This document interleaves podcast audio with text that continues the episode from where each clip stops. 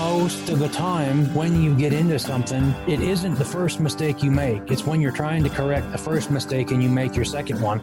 Always trust your compass. Always, I carry three. Sounds like overkill, but I know no matter what, my opinion will never override three compasses. If you're lucky enough to be close enough to see cottonwood trees, there's always water. If more people carried a spot locator or an aviation band radio, there would be fewer deaths in the outdoors. I'm sure of that. Planning to improvise is planning to fail. I guarantee you, if you've never done it before, you're not going to be able to do it when you're freezing. This is Michael LaValle. I'm the Quiet Survivalist, and you're listening to the Wild Initiative. Put down your latte and pull on your boots. There's a lot of people that can pull the trigger on an animal, but they don't know what to do with it after. If you would have told me that a stupid turkey was going to make me get that excited, I'd have told you you were crazy. It's just a skill that you have to perfect over a lot of years. Hunting is a tribal activity. We've lost the tribe. We can't even hunt together anymore. Well, the people that are anti hunting are usually pro abortion. So kill the people, save the animals. I just remember riding my horse back to camp with the northern lights and the moose behind me, and I'm like, this is why I've done this. This is as cool as an experience as I will get. Hi, this is Jim Shockey. This is Sam Soholt, the public land bus guy. Hi, I'm Kimmy Greentree. Hi, this is South Cox with the Western Bowhunter Podcast. Hey, this is Ben Dedamonte, aka Shed Crazy. You're listening to The Wild Initiative. Hey, all, welcome to another episode of The Wild Initiative as part of the Waypoint Outdoor Collective. Fishing like a local isn't just about catching fish, it's about connecting with the environment and the people who call it home. It's about hearing the stories and traditions that have been passed down for generations and sharing unforgettable moments with the people you meet along the way. Fishing like a local is having an experience that stays with you forever. And with Fishing Booker, you can experience it too, no matter where you are. Discover your next adventure on Fishing Booker. This upcoming concert season will be all about the boots, and Tecovas is your stop for the best in Western style. Tecovas has seasonal and limited edition offerings this spring and summer, including men's and women's boots, apparel, hats, bags, and more. All Tecovas boots are made by hand in a time honored tradition with timeless styles that are always on trend. And Tecovas has first wear comfort with little to no break in period. It's hard to find this level of comfort paired with this level of style.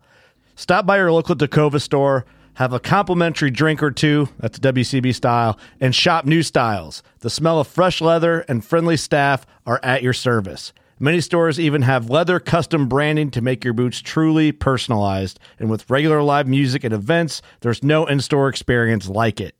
If you can't make it into a store, just visit tecovas.com. That's T E C O V A S.com.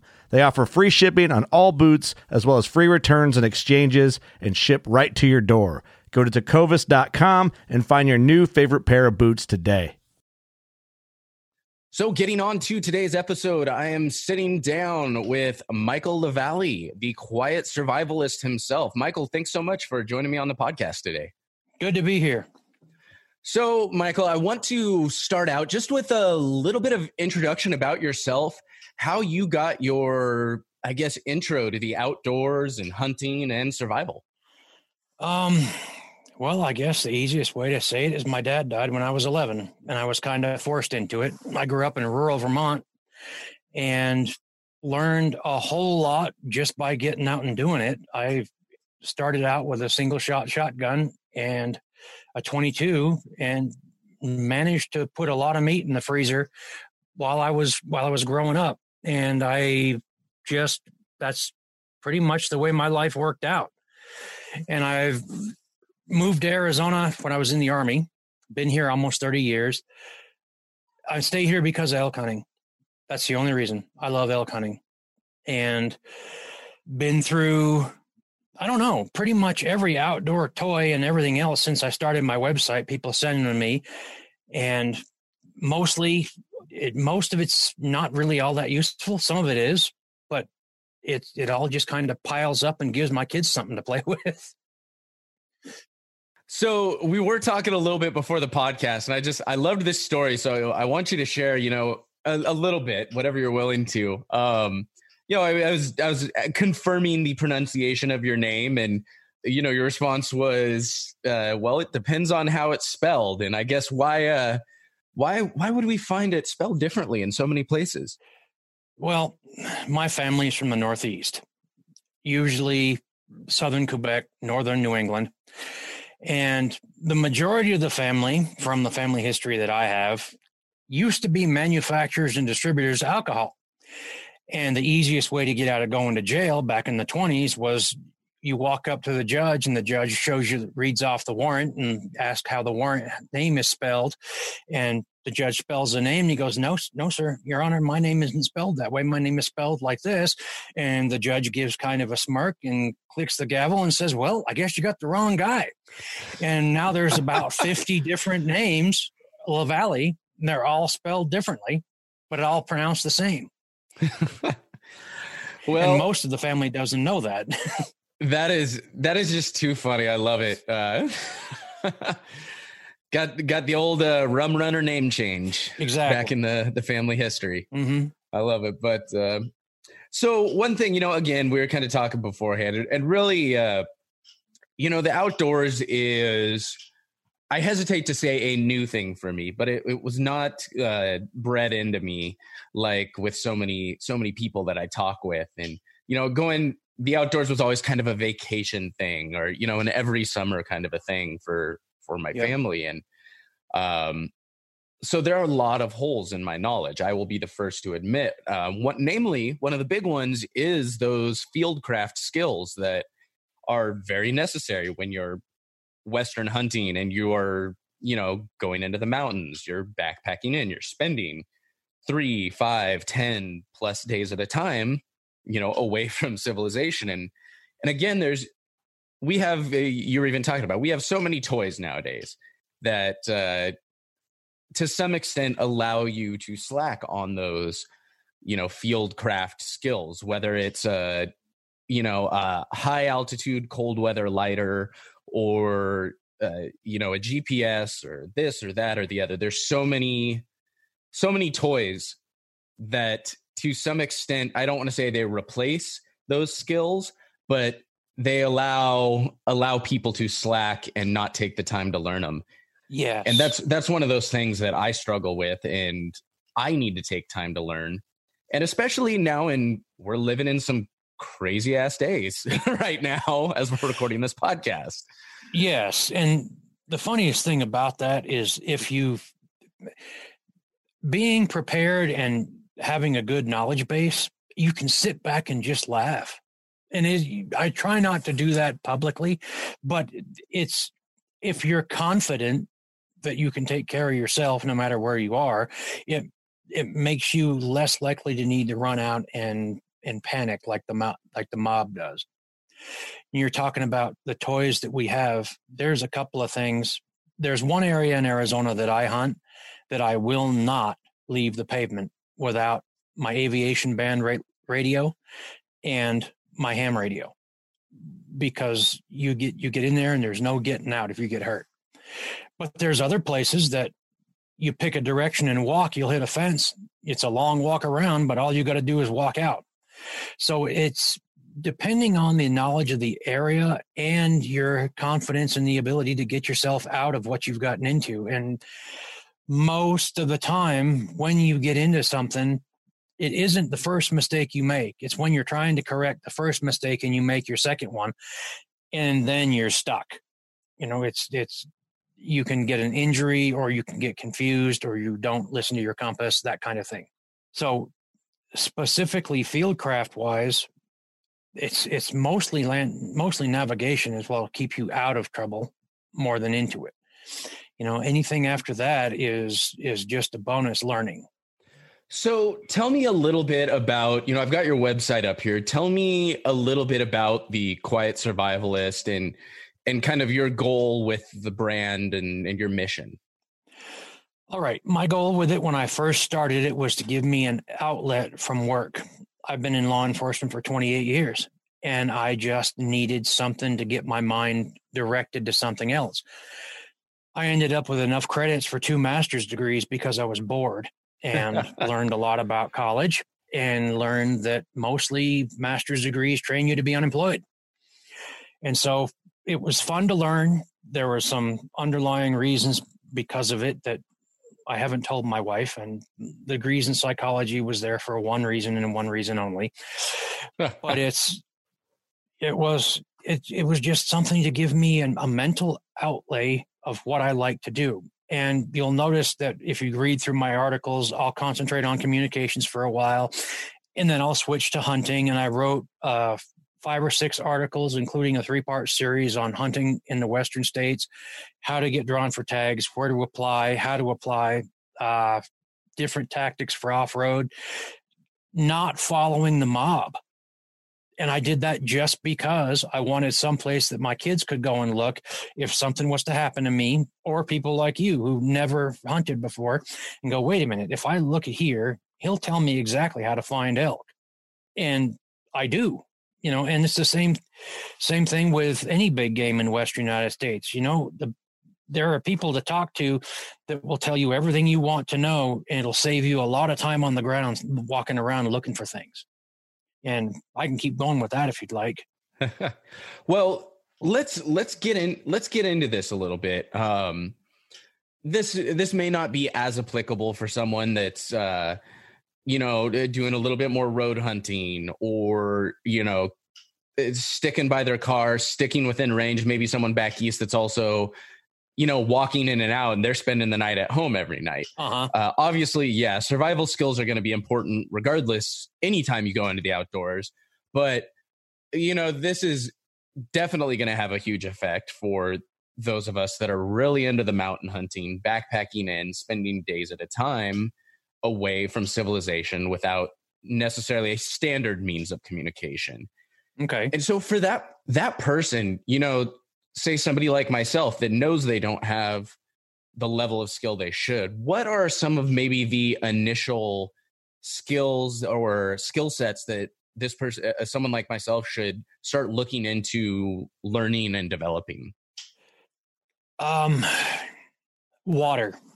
Western United States has none when you need it.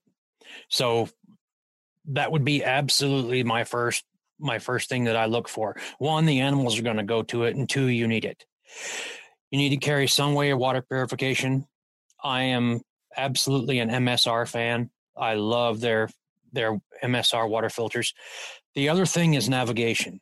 I have seen people get lost a quarter mile from their truck. And it's not hard to do. You drop off the road and you're in thick brush, always trust your compass. Always. I carry three. Sounds like overkill, but I know no matter what, my opinion will never override three compasses. it's I've been in animated arguments with my compass swearing it's wrong. Well, it never has been. so you carry enough of them to where you you just you're overrun with the vote. And uh, land navigation, learn how to read a map, know what the little lines on a map mean. Absolutely.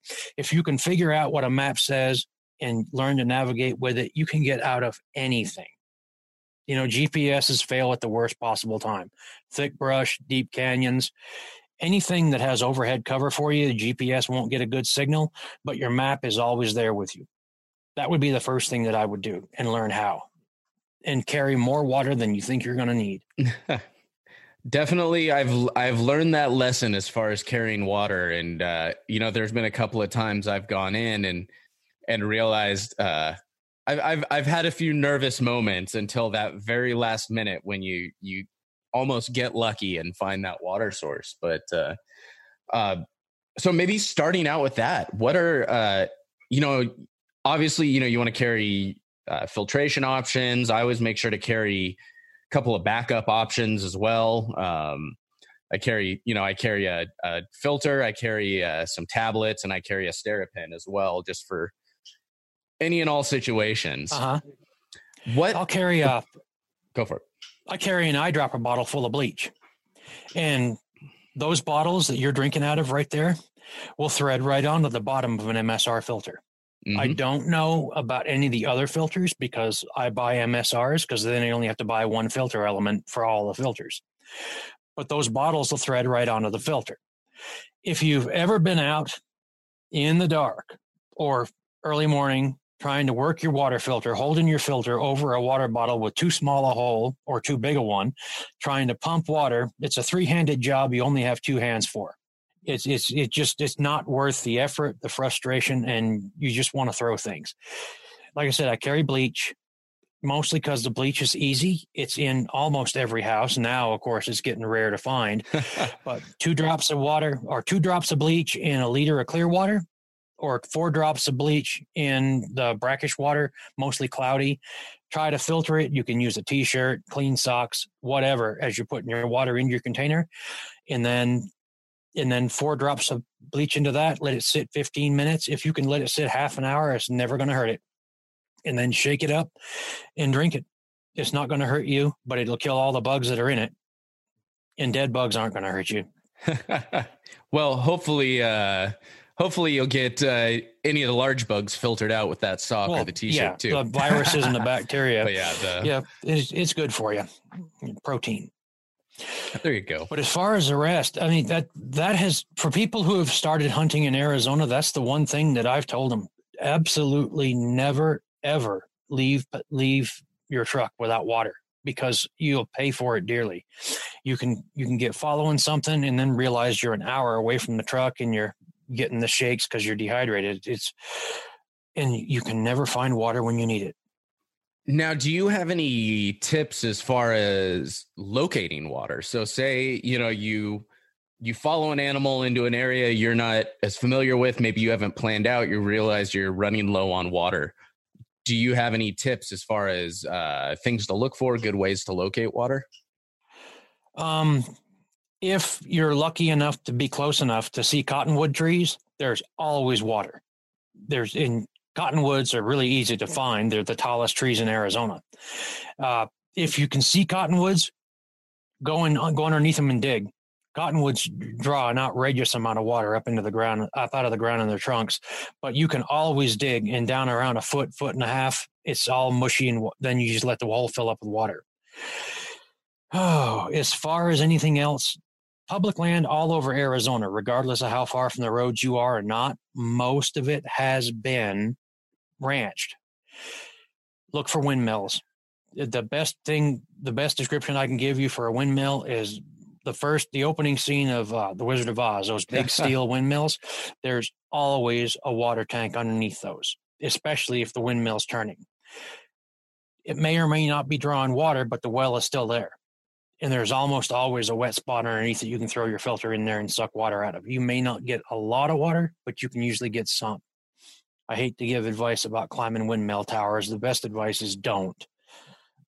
But theoretically you can turn you can turn the blades and get water to work, but mm, probably not. Gravity is not my friend. no. and you can cut your fingers off on those wells too if the wind catches them while you're got your hand in the blades. Oh yeah. There's a there's a learning curve. So moving on a bit then to to land navigation and and reading maps, things of things of that nature. What are some of the basics when it comes to uh, that that where should somebody start uh, saying like okay i want to learn how to better read maps learn how to use a compass with my map uh, where where does that start out of all the rooms in my house i'm in. No i got maps all over my my workshop hanging on the walls. Um if you don't have it's uh greg davenport's advanced outdoor navigation. And it starts off from when you've never seen a compass before in your life, all the way to astral navigation using the stars to figure out where you are and what direction you need to go in. I wish I'd had it 40 years ago because I had to learn the hard way and get lost about every other week. I've read this book so many times and used it so many times, I've about worn the thing out. and I've taught classes. People ask me, Well, how do I get from here to there? And I said, Well, look at a map. You mean that thing you get at the gas station? no and that's where i start from with some people and or it goes from guys that i learned to really navigate in the army because they'll give you a map and a compass and drop you off so you're here you need to get here and it's like uh-huh oh and by the way you're not going to eat till you get there there's a positive learning curve there so you would recommend uh, for somebody that wants to wants to start out learning outdoor navigation. Uh, this book, and I'll make sure to link to it on the show notes page. Uh, Greg Davenport's Outdoor Navigation, Advanced Outdoor Navigation. Advanced Outdoor Navigation. Okay, it, it is literally. I've got stacks and stacks of books on all kinds of stuff. That is the best nav- outdoor navigation, land navigation book I've ever read. It's. I tend to not recommend things I don't personally know about and have Mm-hmm. and it's it has amazed me it's like where was this 30 years ago when i was in the army because it simplifies everything and you can go as in depth with it as you want and arizona is great for star navigation because we don't have any street lights out here so you can see the milky way from horizon to horizon every night so you go out there with the book and go, okay, that's where that is, and that's where. Okay, if I follow that, I can get even more lost. And but it's it's a great learning tool, and you can learn about things. Like I'm not sure what part of the world you're in, other than California, but if you're out off the pavement far enough to where there's no street lights, even when it's not hunting season, you can learn about stuff that you can use at the time. And I think that's one of the the really important things is is taking this time in the you know the quote unquote off season. Uh, the way a lot of us do manage to do it, I think there's never really an off season, but uh, yeah, you know when when when we're not in the middle of September October, uh, I think it is it's important to uh, think ahead and really focus on practicing those skills uh, when you're not also stressing out about chasing an elk, chasing a mule deer, things like that. Um, well, it's just like getting in shape. At, at 7,000 feet, it's not the time to learn that you probably should have got off the couch and done something before the season started, you know, and it's, you're, you're, abs- you're absolutely right that the way life is now, like I've I've sworn up and down for the last five years in a row, I am not going to wait until the week before the season to check zero on the rifle. And it's just one thing after another. And then pretty soon it's, oh God, I still haven't checked zero. And they haven't changed. It's not like they wander around, but you still got to check. It's just, it's frustrating that no matter what happens, you're always behind. But then again, I've learned to not stress about stuff. You know, I've got one rifle that I zeroed I want to say seven, eight years ago, and that thing's never moved an inch, and I treat it like a rented mule. it just and it runs great. You know, God love Trijicon scopes. um, so maybe uh, let's talk about some of the other other fieldcraft survival skills that somebody might need when they're going into the field. Like, for example, this year I was in. I spent six weeks in Montana this last year Wow. And uh, I'm jealous. It was it it was a lot of fun. uh, I was uh, I was launching some projects remotely. I just uh, just quit the full time job, so was uh, was very fortunate to be able to spend that time in Montana. But one of the things one of the things that happened is the you know winter hit really early this year, this last year. I mean, really, really early, and it hit pretty hard. And so I spent a lot of time in some pretty cold weather, some pretty heavy snow. And one of the things I've always struggled with is when you're dealing with heavy rains, heavy snow, uh, I always struggle with finding dry wood, starting a fire, things of that nature. What uh, what tips would you have maybe for as far as uh, you know someone in that a situation like that starting a fire? You know, I I can only use uh, trioxane so so much. Okay. There is the daily campfire, that kind of thing. And then there is the fire that if you don't get started, you're going to die. And so the daily campfire, I, I'm a big believer in more is better. You know, some people will say you need a tinder ball the size of your fist. No, I go volleyball or basketball size because it's fires go out because of lack of fuel, lack of oxygen, or lack of heat. If you've got heat and oxygen but not enough fuel, your fire is going to go out. And I know that a little bit confusing, but I like the further north I go, I crawl up underneath pine trees with my knife and hack off chunks of uh, pine pitch. That stuff burns like a shingle factory. If you can find an old burn or if you're walking through a burn, and everywhere out west is burned in the last 20 years, you know, all you got to do is walk around and look on the ground for little partially uh, pine stumps sticking up. Kick those out. The knot in the middle of them is uh, is uh, heartwood, not heartwood. Um, anyway, it's all pine pitch. It's mostly pine resin. You shave that up, and it'll catch with a spark off a ferro rod. Um, and speaking of ferro rods, don't buy ferro rods that are made in China. Don't. they don't spark. Uh, the dark black ones and the big fat ones that you get on Amazon, they're as thick as your thumb. Those look like they're a pain to carry. They are right up until your hands are shaking and you're trying to hold on to a little tiny one. No, get a big one and get and use the back of your knife blade. Get serious about it. Uh, two butane lighters. Carry them next to your skin. The first layer of clothes you have, which usually inside my my waist, I put like one of those uh, belt pouches. I flip it over and carry it inside my pants so the butane lighters don't don't die. It's cheating, but you know it's not cheating if you're dying. And in my pack, always is a 15 minute road flare. I, I've I, I've been literally in driving range here in Arizona where you thought you're going to have to issue a life raft to get back to the truck. And I've always been able to start a fire with a road flare. They also make really, really good signaling devices. If there's a helicopter out looking for you, you're the guy standing on top of the ridge line waving the road flare. That would be a clue. And somebody's somebody's going to notice that. yeah, well, and well, the the problem with Arizona and it seems like this every year you get people building signal fires and they end up burning 10,000 acres. Well, it, yeah, you get all the help in the world, but you've really made a serious mistake. Yeah. And so building a fire, spend spend way more time preparing your your bed of fire, your fire bed, uh, your tinder ball. Underneath pine trees, there's a moss that grows on them. It's gray and it's called old man's beard.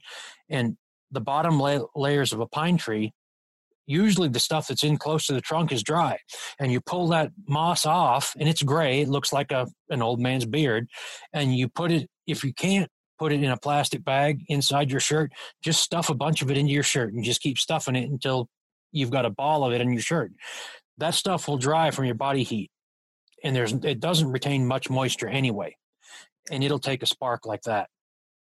And if you've got a lighter, it's even better. Um, aspen bark doesn't work as well as most people think. They confuse it with birch bark, which burns very, very well, even when it's wet. But aspen bark doesn't. But you'll find more aspen bark up further higher than you will birches. And a lot of people don't know the difference. They think, oh, it's white. It must be birch bark that'll burn. And they'll throw sparks on it for hours and nothing will happen. Never use leaves. Leaves do not take a spark well at all, dry or not. Leaves are great to get your tinder ball up off the ground, off the wet and off the cold, because remember, heat is your third tier in building a fire. So you have to have heat. You need heat, fuel, and oxygen. And the ground will literally suck the heat right out of stuff. So you need make a level. That's why you see people building a fire on top of a layer of logs. You want to separate it from the cold ground. And it doesn't take very long before your fire is going and then it stays going. But until it does, you don't you want as few things working against you as you possibly can. So then, you know, you've got you've got your tinder ball going. What uh do you have any tips then as well for finding uh finding larger larger fuel? Because a lot of the time, you know, I'll go out and if it's been snowing for a few days, you start grabbing those those dead branches on the ground and they are just completely soaked through. Most of the West is covered in lodgepole pine. They're real. They're fairly thin on the bottom, but they're straight, and you'll find dead ones that are leaning over onto onto different trees. Be careful cutting them down. I generally tend to use a folding saw instead of an axe on stuff like that, and pay attention to it because if it's under tension, that wood will snap. But if it's dead, laying off to one side with no bark on it, anything that's not touching the ground is going to be dry. I'm not a fan of trying to split wood with your knife for a lot of reasons. Mostly you can break your knife blade, and that's what you're living with for the rest of your trip if you live the rest of your trip. So, you know, if you can carry a lightweight hatchet, that's great. But you can usually cut off one of those trees that have fallen down look at it. If it's just hung up and it's just laying there, cut off at the bottom, grab it, pull it away. All those branches up at the top that are dead are great for small wood to use on top of your tinder ball, and then you just, just cut chunks out of it as you're going back. The bigger stuff, cut it in lengths as long as you can carry. Because if you drop it across your fire, let it burn in half instead of wasting the energy cutting it into smaller pieces. Reflectors help a lot with fires. You can double the amount of heat that a fire is putting out that you can feel by just building a reflector of logs behind the fire, usually one step, one full step behind the fire. And you can use the wood that you're cutting that are in six foot lengths, stack it behind it, and and you make it as a reflector. So the heat hits that and bounces back to you.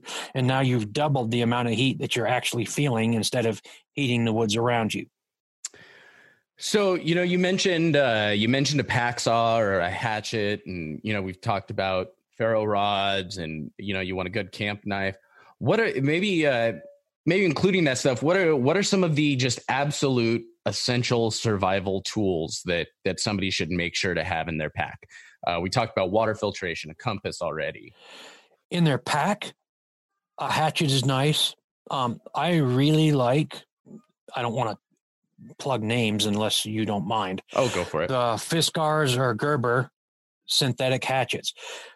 I like them because one, the steel will take an edge like I've never seen an axe take. I've got a Grand Force Brux hatchet that I absolutely love that's the only other axe that I own that'll hold an edge like the Gerber the Gerber hatchets. And it's just the steel they use. Fiskars has got it right when they're making those. The other thing I carry, and, and I will not, will not, will not compromise, silky folding saws. They're they're incredibly sharp. They hold an edge forever, and I've not found wood that I can't cut through with it. They're amazing. I've had one for ten years and love it. And they're lightweight you can't use it like you would a knife, but it's it they cut wood great and when you're breaking down trees into logs that you can pick up and move they're much faster than an axe uses a lot less energy it's better better outlay of your your energy other stuff in your pack i carry a minimum of four liters of water or 200 ounce CamelBak bladders or whatever you use the CamelBaks, I know, again, just like a Nalgene bottle, they'll screw right onto the filter. So there's no monkeying around. You just pump the water and it fills your your fills your bladder right up. Uh, I like white plastic tarps, the uh, the clear plastic. If you can find one, they're great. If you don't, uh, I won't leave home without a poncho and a poncho liner, but that's just my time in the military. I can see you've got one on the back of your your sofa behind you.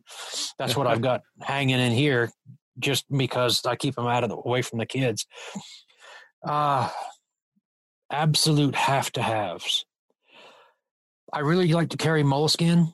You don't get a blister until you're two, three miles away from the truck. Moleskins are great. Along with that, um, tincture of benzoin. People, most people don't know about that unless they spent some serious time outdoors or in the military tincture of benzoin will save you. It's the worst stuff in the world to get on an open cut, but it will glue moleskin to you until you're they'll bury you with it. It's you're scraping it off in the shower for a week. But it the tincture of benzoin is what amounts to medical glue. That's how they attach bandages to patients in areas where the bandages won't stick. And I learned about it from treating blisters and one of the medics showed me, told me about it, and I begged, borrowed, and stole all I could. Because if you get a small blister, that turns into a big blister within minutes. Tincture of benzoin right on the bare skin. You'll dance around a lot. Put the moleskin right over the top of it, and you're golden. as far as the absolutes, the the Fieldcraft is cool it really is, and it's really nice to show that you can do everything that you need to do if you if you had to without anything outside support except what you got in your pockets. And in my pocket right now, I have a butane lighter, my pocket knife, and a flashlight. But I absolutely believe that those spot locators will save your life. If if you fall down, fall off a mountain, it's it's time to say, okay, this is past what I can do. Press the button, get him out of bed, come get me, because that's the kid that had to cut off his own arm and uh, in Utah, I believe, a couple years ago, they made a movie about it. If he'd have had a spot locator, he'd have pressed the button, he'd have been standing there, and the rescuers would have got there and going, "Now, how the hell?" but he wouldn't have been out there alone sawing off his own arm. Yeah. Uh, aviation band radios.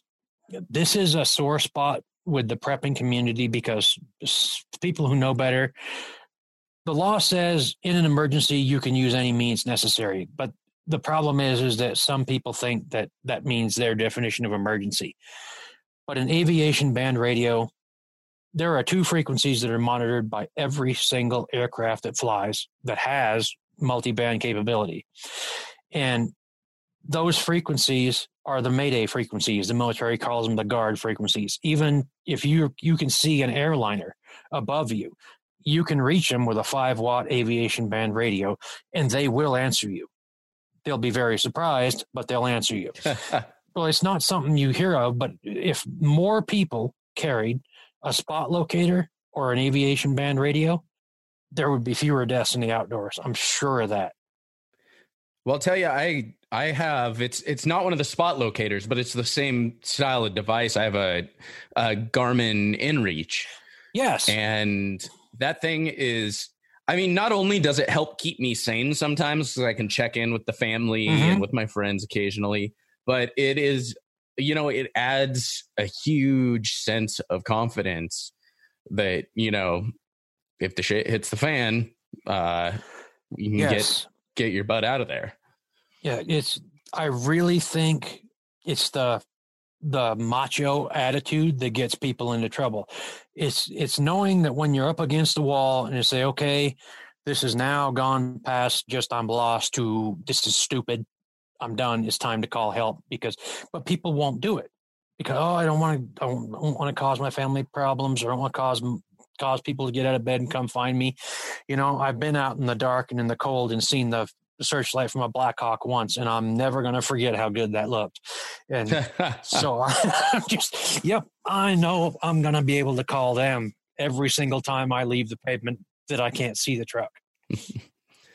awesome. And it's, you know, and people, I, uh, people get fixated on the primitive stuff, and the primitive stuff is great.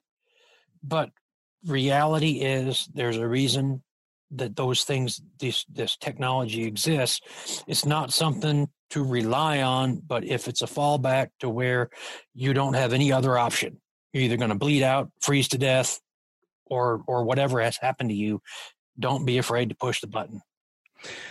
And i think you know that's that's the critical point right there is there is a huge balance in all of this. We we we kind of you know joked about toys at the beginning of this and um, but a lot of those quote unquote toys are are incredible tools as well. And it's it's all about finding a balance to where yeah, it's great having all these devices and all of these things that make the outdoors more accessible, but you always have to keep in mind that those things can fail and you have to be prepared. It's not about it's not about trying to flex, you know, flex your manhood and go out and say like, "Oh yeah, well, I'm not going to carry a lighter because I, you know, I'm perfectly capable of, you know, slamming my knife against a rock and an improvised ferro rod and uh, you know, it, you know, it's it's not about that. It's like, yeah, carry the damn lighter, but know how to start a fire if your lighter freezes up. You know, it's one it's all about that balance one of the things on my website, as you'll see right at the top, planning to improvise is planning to fail.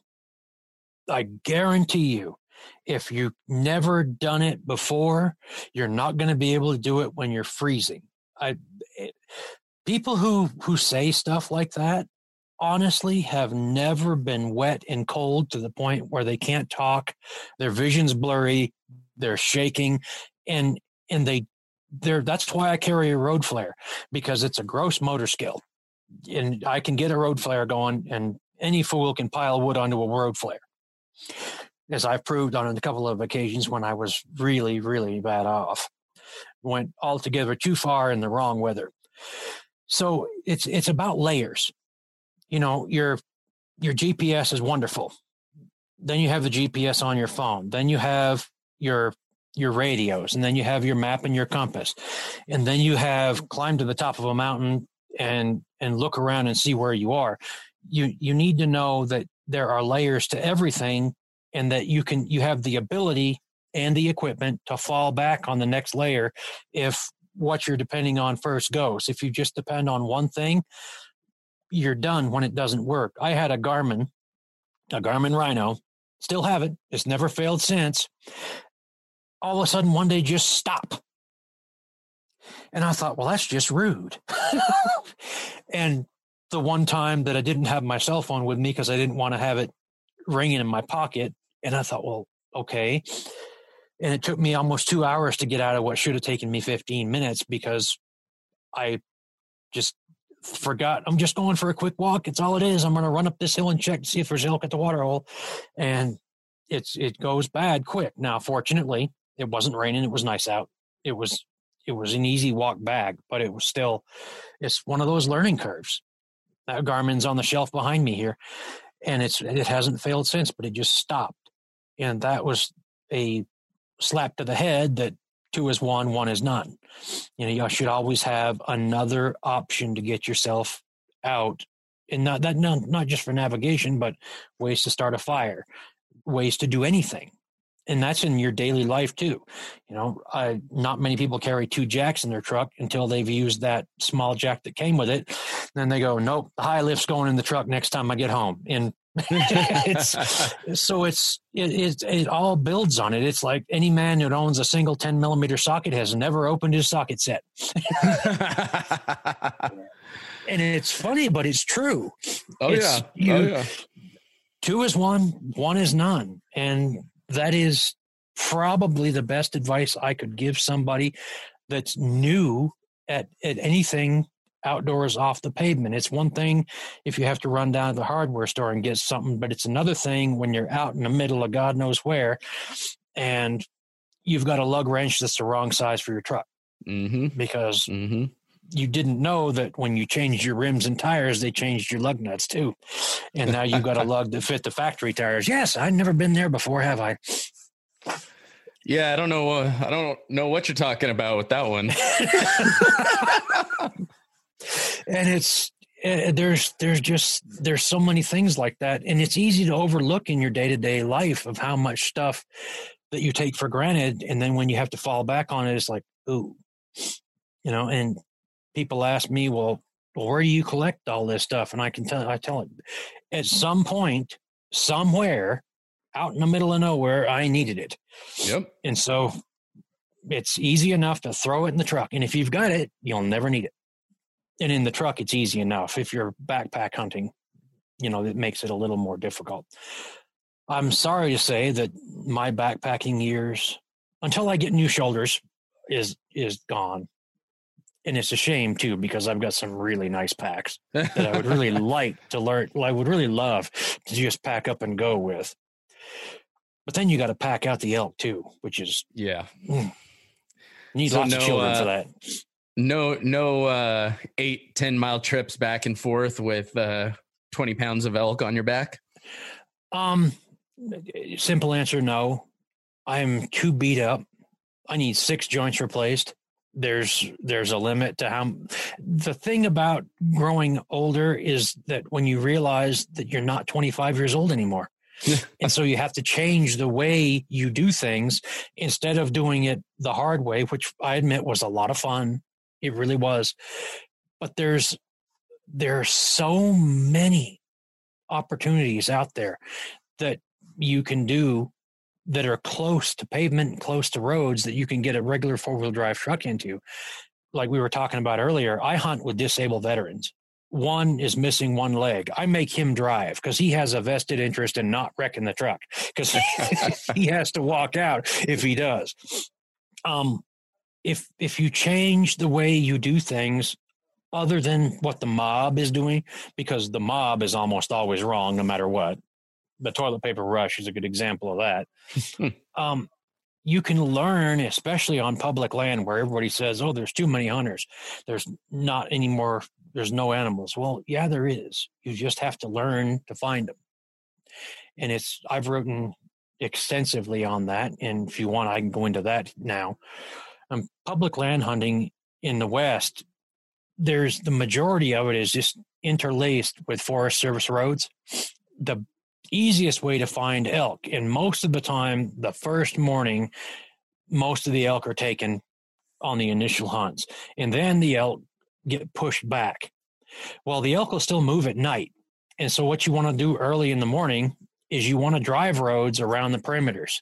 And as as you're going, you're looking at your your Forest Service map or your topographical map, seeing where the roads are going. The other thing you can do from there is get aerial photographs that show burns because they put fire breaks in that are not on Forest Service maps. And you can break your area down. What I like to do with new areas is I'll take the map and divide the area up in grids and check grids every morning and every night at dawn and dusk. But during the day, I'll drive the roads looking out the window on the ground. And I'll be honest, I learned how to do this watching Border Patrolmen do it, tracking aliens. And, you know, elk leave a better track than aliens do.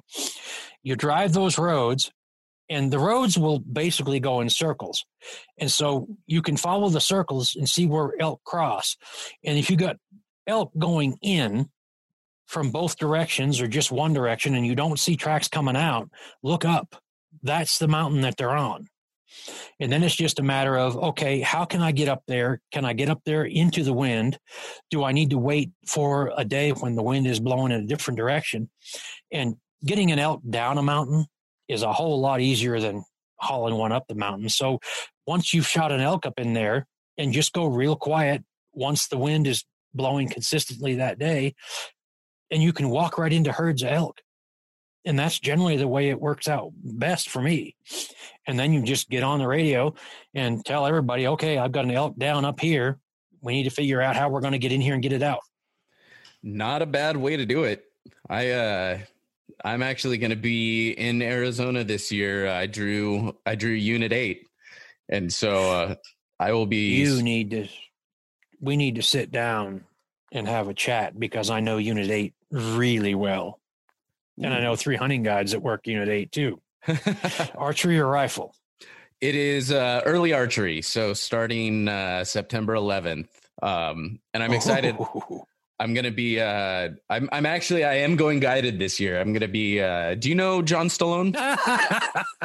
I know. Yeah, he's a friend of a friend of mine. Yeah, I I know who he is. Okay. Um, yeah, John's a good buddy, and uh, so I'm gonna be. I'm gonna be going with Days in the Wild this year.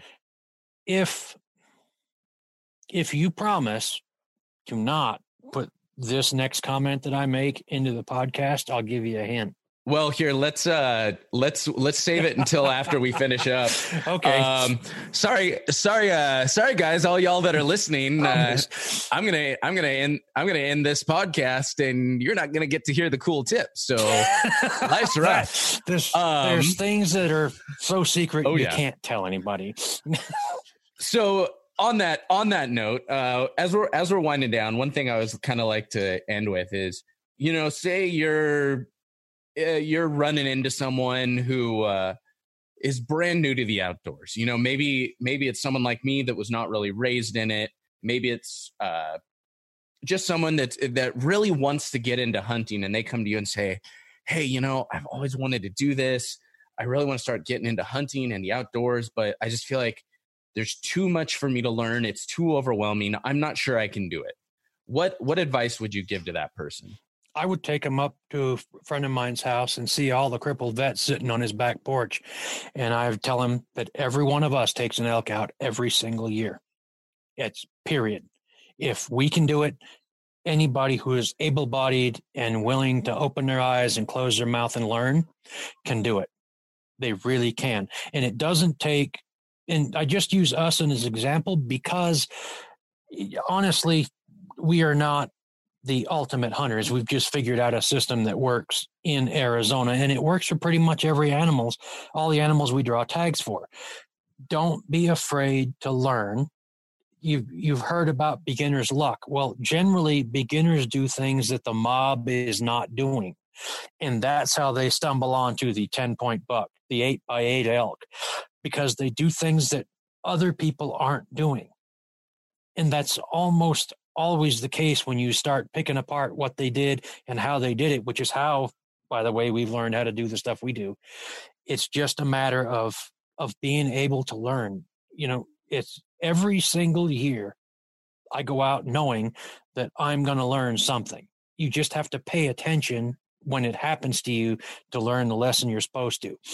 And I found elk walking in places and the little mental map in my head goes, wow, I never thought to look here for elk. Well, apparently nobody else did either because that's why the elk are there. And, and you put that list in the back of your mind. Why are they here at this time of year? And, and you just kind of build that in your, in your head. But every one of us started with a blank slate and you don't need to have somebody who's been doing it forever. If they were starting alone hunting in the West, I would do what I did, what I said. Grid out your area on your map. Look at your map. Find places you want to be glassing morning and night. Uh, and if you don't see anything that morning, go someplace else at night. In three days, in most areas, you'll find animals. Then you can figure out how you're going to get in there. That's a conversation that is is way more than the time we have left. But it's it's basically watch animals, learn about what they do, learn about where they go different times a year. If you're not, here's another secret that most people don't learn. And if you don't read my website, talk to the road crews, the Department of Transportation road crews. Where are they finding dead animals? DPS, county sheriffs. Where are they getting most of their single vehicle accidents? An elk does no good to a rental car. and I mean, and it's you go out, you say, okay, just give me an idea, just using elk as an example. Where are you getting most of the road kills? And they'll give you a mile marker. Okay, you drive out there or you look at the mile marker on the map, and oh, there's a mountain right there. Well, Batman would call that a clue. Check that mountain, or be where you can glass that mountain right as the sun's coming up or as the sun's coming down the elk cross there for a reason. They're creatures of habit. Then you can plan out how you're going to get in there and get the elk. But once you find them, that's that's 90% of your job is finding the animal. Once you do that, you're good. So for a new hunter, that would be where I would start. I mean, it, it's like I said, there's so much more. You know, you got to go out there. You got to try not to die. well, there be it's it's it's funny, but it's the truth. I mean, people now they're talking about when do we start going out to hunt for our food? Really, guys, you've never been off the pavement in your life, and it's going to be like a treasure hunt and an outdoor gear raffle for the next five years for people that hunt, finding these poor people who went out and tried to find their own food because they can't buy toilet paper, and, and they end up dead.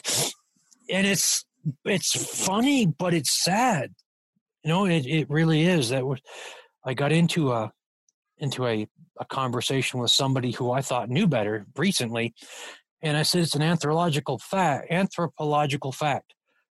The leading cause of death in Native Americans before the white man got to, got to this continent was starvation.